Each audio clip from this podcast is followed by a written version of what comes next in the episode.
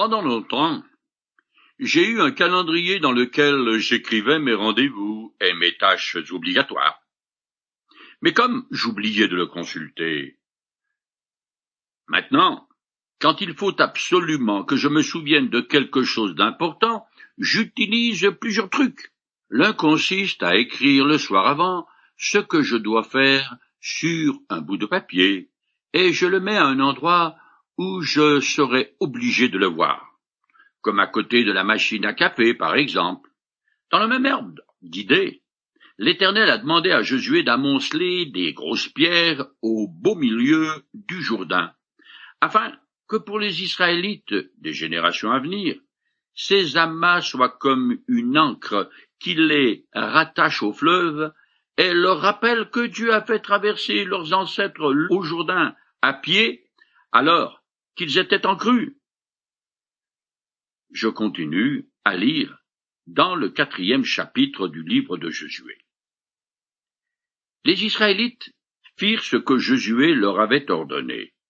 Ils prirent douze pierres au milieu du lit du Jourdain, une pour chaque tribu d'Israël, comme l'Éternel l'avait demandé à Josué. Ils les emportèrent au campement et les posèrent là. Josué érigea aussi douze autres pierres au milieu du lit du Jourdain à l'endroit où les prêtres qui portaient le coffre de l'Alliance avaient posé leurs pieds. Et ils y sont restés jusqu'à ce jour. Nous avons donc douze pierres au bord du Jourdain et douze au milieu.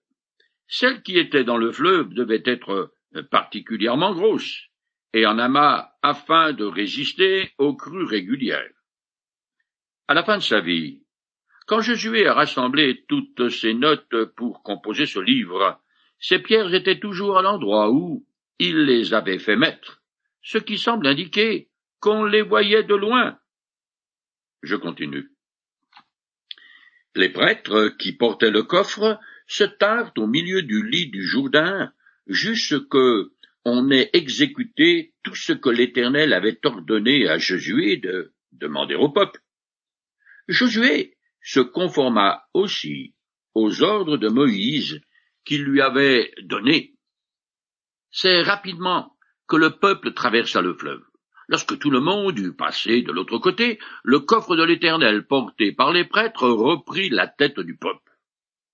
Les hommes des tribus de Ruben, de Gad et de la demi-tribu de Manassé marchèrent en ordre de bataille en tête des autres Israélites, comme Moïse le leur avait demandé, ils étaient environ quarante mille soldats armés équipés pour la guerre, qui s'avançaient pour le combat devant l'Éternel en direction des plaines de Jéricho. Ce jour-là, l'Éternel honora Josué aux yeux de tous les Israélites, et ils respectèrent son autorité comme il l'avait fait pour Moïse durant toute sa vie. Le verbe traduit par respectèrent est généralement utilisé pour exprimer la profonde révérence, la crainte respectueuse que l'homme doit à Dieu. Il n'est employé que très rarement pour désigner l'allégeance du peuple envers des hommes investis d'une autorité, comme c'est le cas ici pour Josué. Il faut aussi remarquer que, comme promis, les hommes de guerre des deux tribus ennemies installées de l'autre côté du Jourdain se sont joints à la fête pour ainsi dire, et constituent même les troupes de choc, puisqu'ils seront les premiers à subir le feu ennemi. Je continue. Ensuite l'Éternel dit à Josué, ordonne aux prêtres qui portent le coffre contenant l'acte de l'alliance de sortir du milieu du Jourdain. Josué donna cet ordre aux prêtres. Sortez du milieu du Jourdain. Dès que les prêtres qui portaient le coffre de l'alliance de l'Éternel eurent quitté le lit du fleuve et posé le pied sur la terre ferme, les eaux du Jourdain revinrent à leur place et se mirent à couler comme auparavant le long de ses berges. C'est le dixième jour du premier mois que le peuple traversa le Jourdain. Ils établirent leur camp à Gilgal, à la limite orientale de Jéricho. Une fois que toutes les tribus d'Israël, avec femmes, enfants, armes et bagages, ont traversé le fleuve, les prêtres et le coffre sacré quittent eux aussi son lit et le Jourdain reprend sa course habituelle selon l'ordre naturel des choses. Or, comme par le plus grand des hasards voulu de Dieu, cela est arrivé la date anniversaire de l'institution de la Pâque, qui fut célébrée quarante ans auparavant, jour pour jour. Israël établit alors son camp de base à Gilgal, un mot qui signifie cercle ou rouler. Je continue jusqu'à la fin du chapitre 4. C'est à Gilgal que Josué fit ériger les douze pierres ramassées dans le lit du Jourdain. Puis il dit aux Israélites, Lorsque plus tard vos descendants demanderont à leur père ce que sont ces pierres, vous leur expliquerez comment le peuple d'Israël a traversé le Jourdain à pied sec, parce que l'Éternel votre Dieu a asséché le lit du fleuve devant vous jusqu'à ce que vous l'ayez traversé, tout comme il avait asséché la mer des roseaux devant nous pour que nous la traversions. Il a agi ainsi pour que tous les peuples de la terre sachent combien grande est sa puissance et pour que vous-même vous révériez l'Éternel votre Dieu pour toujours. Josué établit un parallèle entre la traversée de la mer Rouge et celle du Jourdain. Ce récit est important car il relate une étape décisive de l'histoire d'Israël. La frontière de la terre promise est enfin franchie, et le peuple a foulé son sol. La Palestine est depuis des siècles l'objet de la promesse divine et de l'espérance des Hébreux. La manière dont ils ont franchi le fleuve est décrite comme si c'était un acte religieux, et c'en est un. C'est à l'Éternel, le Seigneur de toute la terre, qu'Israël doit cette traversée miraculeuse un signe manifeste de sa présence au milieu de son peuple et une preuve de sa toute-puissance. Israël est donc exhorté de garder en mémoire cette action éclatante et de la raconter aux générations futures. Ce miracle extraordinaire est et devra toujours être une source de confiance et de réconfort pour les Israélites et de terreur pour les peuples païens du pays. Nous arrivons au chapitre 5 du livre de Josué, qui raconte trois événements tout aussi importants l'un que l'autre. Il s'agit de l'accomplissement du rite de la circoncision. L'arrêt de la manne, qui tombe du ciel chaque matin, et a nourri le peuple pendant quarante ans, et enfin, la rencontre par Josué du capitaine invisible de l'armée de l'Éternel qui vient lui rendre visite. Je commence à lire ce chapitre. Tous les rois des Amoréens établis sur la rive occidentale du Jourdain, et tous les rois des Cananéens établis sur le littoral de la mer Méditerranée, apprirent que l'Éternel avait asséché le Jourdain devant les Israélites jusqu'à ce qu'ils l'aient traversé. Alors le courage leur manqua, et ils perdirent tous les moyens en face des Israélites. De toute évidence, un certain temps s'est écoulé depuis la traversée du Jourdain, ce qui a permis aux nouvelles de circuler. Toutes ces peuplades se croyaient protégées non seulement par leurs dieux respectifs, mais surtout par les crues du Jourdain. Ils pensaient qu'ils avaient beaucoup de temps devant eux pour se préparer à se défendre contre cette invasion. Passer en revue leur effectif, graisser les roues de leurs chars de guerre et affûter leurs armes. Et voici que soudainement Israël, soutenu par un Dieu qui fait des miracles extraordinaires, est à proximité de leur ville fortifiée, pratiquement sur le pas de leur porte. Il y a effectivement de quoi avoir peur au ventre. Cette situation donne aux Israélites le temps de procéder à des cérémonies religieuses sans être dérangés. Je continue. À cette même époque, L'Éternel dit à Josué, Fais-toi des couteaux de silex, et circoncis cette deuxième génération d'Israélites. Josué se munit de couteaux de silex, circoncis les Israélites sur la colline d'Aralot. Voici pourquoi Josué les circoncis. Tous les hommes en âge de porter les armes, qui étaient sortis d'Égypte, étaient morts en chemin dans le désert après avoir quitté l'Égypte. Ils étaient tous circoncis. Mais les garçons nés pendant la traversée du désert, après la sortie d'Égypte, ne l'avaient pas été. Cela fait quarante ans que la circoncision n'a pas été pratiquée parce que c'est un signe de l'alliance entre l'Éternel et les descendants d'Abraham. Or celle-ci a été suspendue tandis que la première génération d'Hébreux, sortis d'Égypte, était sous le jugement de Dieu. Il est probable que la circoncision a une composante hygiénique, surtout sous le soleil de plomb de Palestine, mais sa première raison d'être est nettement religieuse, puisque la relation entre l'Éternel et son peuple est rétablie. La nouvelle génération peut à nouveau porter sur son corps le sceau de l'alliance, surtout que seuls les hommes circoncis ont le droit de célébrer la Pâque. Avec Noé, et tout de suite après le déluge, l'Éternel a établi l'arc-en-ciel comme signe d'alliance entre lui et l'humanité. Ce qui est quand même plus romantique que de couper le prépuce des garçons. Je continue.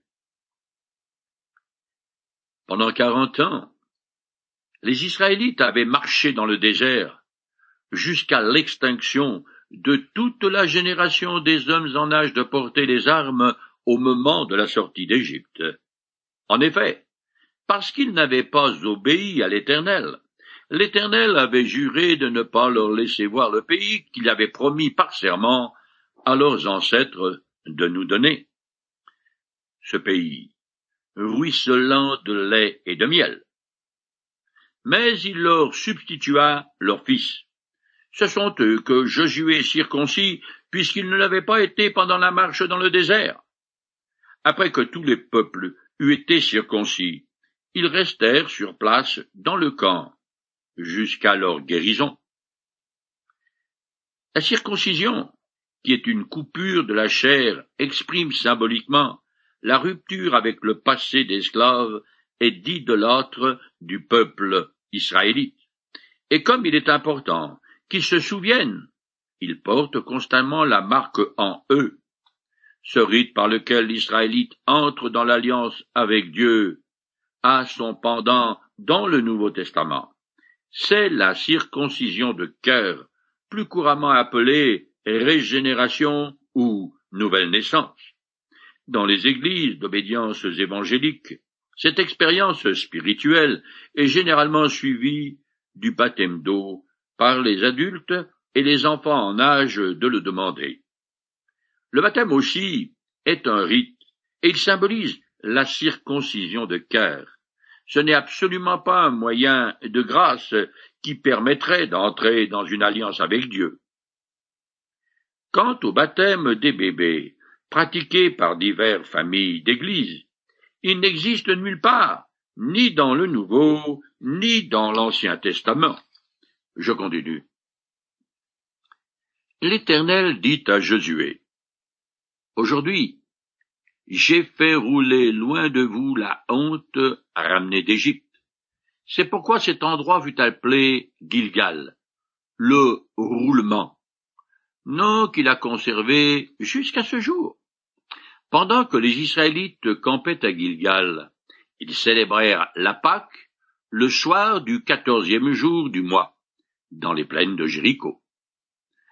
La honte ramenée d'Égypte laisse entendre que les années de pérégrination des Hébreux dans le désert ont donné l'occasion aux Égyptiens de mépriser Israël et l'Éternel. Mais l'assèchement du Jourdain, qui est un renouvellement de la traversée de la mer Rouge, prouve que le Seigneur est toujours le Tout-Puissant et le Dieu d'Israël. C'est au printemps qu'Israël traversa le Jourdain, que les hommes furent circoncis et que le peuple célébra la Pâque de l'Éternel. Cette fête est importante, car elle symbolise la délivrance d'Israël de l'esclavage et rappelle que l'Éternel a épargné les premiers-nés mâles des Hébreux alors que ceux des Égyptiens périrent lors de la dixième plaie. L'ange de la mort n'a pas frappé les Hébreux parce que chaque famille avait enduit le cadre de sa porte d'entrée avec du sang frais d'un agneau sacrifié qui fut ensuite mangé avec des herbes amères et du pain non levé. Le rite de la circoncision, qui est le signe de l'alliance, ainsi que la célébration de la Pâque ont servi de préparation mentale et spirituelle au peuple d'Israël, avant qu'ils ne partent à la conquête de la terre promise. Cette cérémonie lui donnait l'assurance que l'Éternel allait leur donner la victoire dans les combats à venir. Je continue le texte. Le lendemain, ils mangèrent des produits du pays, des pains sans levain et des épis grillés. À partir du lendemain de ce jour-là, la manne cessa de tomber, puisqu'ils pouvaient se nourrir des produits du pays. Il n'y eut plus de manne pour les Israélites, qui vécurent des productions du pays de Canaan cette année-là. La fête des pains sans levain, qui dure sept jours, commence avec la Pâque. Cette célébration met fin à une époque importante de l'histoire d'Israël, celle de son séjour au désert, pendant lequel le peuple vivait de la manne. Maintenant, elle s'arrête de tomber, parce que le peuple n'en a plus besoin. En second lieu, cette fête marque le début d'une nouvelle période, celle de la vie sédentaire des tribus dans le pays de Canaan. Cette manne qui descendait du ciel tous les matins et qui nourrissait les Israélites est une image prophétique qui annonce Jésus, la manne spirituelle, dans son évangile, l'apôtre Jean écrit que quiconque met sa pleine confiance en Jésus a la vie éternelle et ne mourra jamais. Je lis le passage. Je suis le pain qui donne la vie. Vos ancêtres ont bien mangé la manne dans le désert, et cela ne les a pas empêchés de mourir. Mais c'est ici le pain qui descend du ciel. Celui qui en mange ne mourra pas. C'est moi qui suis le pain vivant descendu du ciel. Si quelqu'un mange de ce pain-là, il vivra éternellement. Le pain que je donnerai pour que le monde vive, c'est mon propre corps. Je continue le texte. Un jour où Josué se trouvait près de Jéricho, il vit soudain un individu qui se tenait debout devant lui, avec son épée déguinée à la main. Josué s'avança vers lui et lui demanda Es-tu des nôtres ou de nos ennemis? Le Jourdain traversé, Josué sait qu'il n'y a plus de retour possible, et la charge de chef pèse lourdement sur ses épaules. Il part donc en reconnaissance pour évaluer les fortifications de Jéricho qu'il lui faut capturer, car cette ville occupe une position clé. Elle lui barre la route et représente la porte d'entrée du pays de Canaan. Il ne veut pas s'enfoncer à l'intérieur des terres en sachant qu'il y a quelque part sur ses arrières un puissant ennemi qui peut l'attaquer à tout moment. Avancer en regardant derrière soi est très inconfortable et ne permet pas de mener un combat efficace. Et puis voilà soudain qu'apparaît devant lui un homme armé, sorti de nulle part.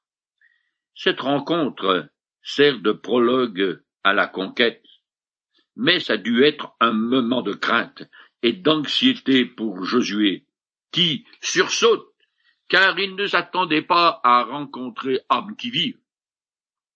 Alors évidemment, il veut savoir si ce guerrier armé est un allié ou un ennemi. Je continue.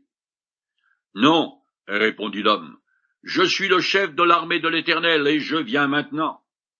Alors Josué se prosterna, le visage contre terre, et lui dit, Seigneur, je suis ton serviteur, quels sont tes ordres? Le chef de l'armée de l'Éternel lui répondit, ôte tes sandales de tes pieds, car l'endroit où tu te tiens est un lieu saint. Et Josué obéit. Cet homme, tenant une épée à la main, est un personnage énigmatique qui apparaît ici. Et là, tout au long des textes sacrés. Ici, il se présente comme chef de l'armée de l'Éternel. Cette armée a trois composantes. Les cohortes angéliques, les forces de la nature et Israël. Il ne fait aucun doute que ce chef est le Seigneur lui-même. Une pré-incarnation de Jésus, le Fils de Dieu, qui apparaît sous forme humaine. Il répond à Josué, Je viens maintenant, ce qui suggère qu'il est l'ange attendu dont la venue et l'action ont préalablement été annoncées par Moïse. Je rappelle le passage. Je vais envoyer un ange devant vous pour vous protéger en chemin et vous conduire au lieu que j'ai préparé pour vous. Respectez-le et obéissez-lui, ne lui résistez pas. Il ne tolérerait pas votre rébellion, car il est mon représentant.